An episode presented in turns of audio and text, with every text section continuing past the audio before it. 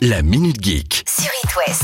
On commence la semaine et la partie geek par une bonne nouvelle pour les gamers. Qui n'a jamais tenté de tricher une fois dans sa vie à un jeu Moi Parce que, mais oui, bien sûr, votre Moi. Mais qui allait celle-là C'est désormais puni pour les joueurs de Call of Duty Warzone. Ah Eh ben c'est pas trop tôt. Certains joueurs utilisaient des programmes spécifiques pour pouvoir éliminer le plus de concurrents et augmenter leur niveau sur le jeu. Mais c'est fini tout ça Les équipes viennent d'identifier le problème et ils ont équipé le jeu d'un système anti-triche. Ce qui fait que maintenant, face à un tricheur, vous devenez automatiquement intouchable et vous pouvez tranquillement lui rendre la monnaie de sa pièce. C'est-à-dire lui tirer dessus. Mais vaut mieux que ça reste devant un écran. hein. Toujours dans les jeux, mais cette fois-ci en voiture. Alors non, hein, pas d'un jeu de voiture, mais d'un jeu en voiture. Elon Musk, le PDG de Tesla, vient d'annoncer qu'il réfléchissait sérieusement à intégrer des jeux directement dans les voitures. C'est quoi vos petits bolides là?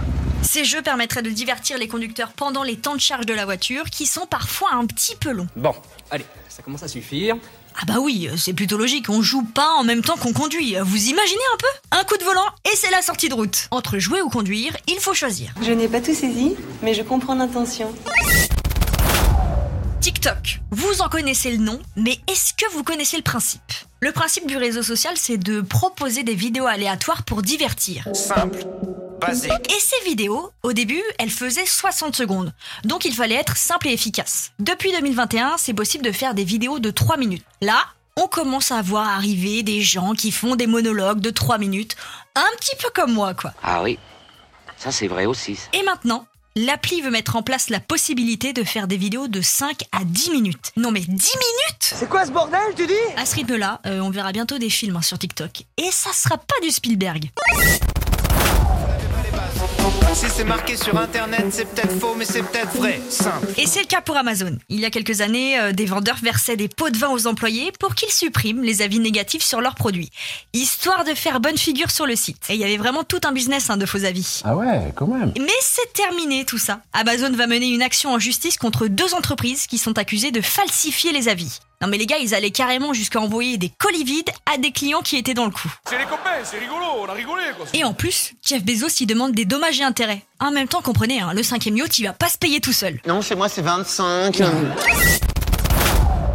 Vous souvenez de Bandersnatch? C'était un épisode spécial de Black Mirror où c'était à nous, téléspectateurs, d'écrire l'histoire en répondant à plusieurs questions. Une réponse amenait à une cinématique différente et ainsi de suite pour que chacun ait un épisode plus ou moins différent. Netflix avait fait la même chose avec Man vs Wild et là, c'est reparti pour un tour avec 4 burglars. Ça se présente sous la forme d'un dessin animé un peu comme un Looney Tunes et c'est l'histoire d'un chat qui tente de voler des tableaux dans un musée sous la surveillance d'un gardien. Shipper, arrête de shipper Oh mince Attention, c'est pas parce que c'est un dessin animé que ça s'adresse aux enfants. Au contraire, il faut avoir plus de 13 ans pour y jouer. En tout, 6 conclusions de cet épisode ont été imaginées et chaque scénario ne dépasse pas 12 minutes.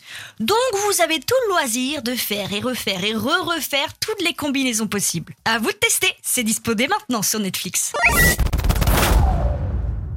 La Minute Geek À retrouver en podcast sur itwest.com et sur toutes les plateformes.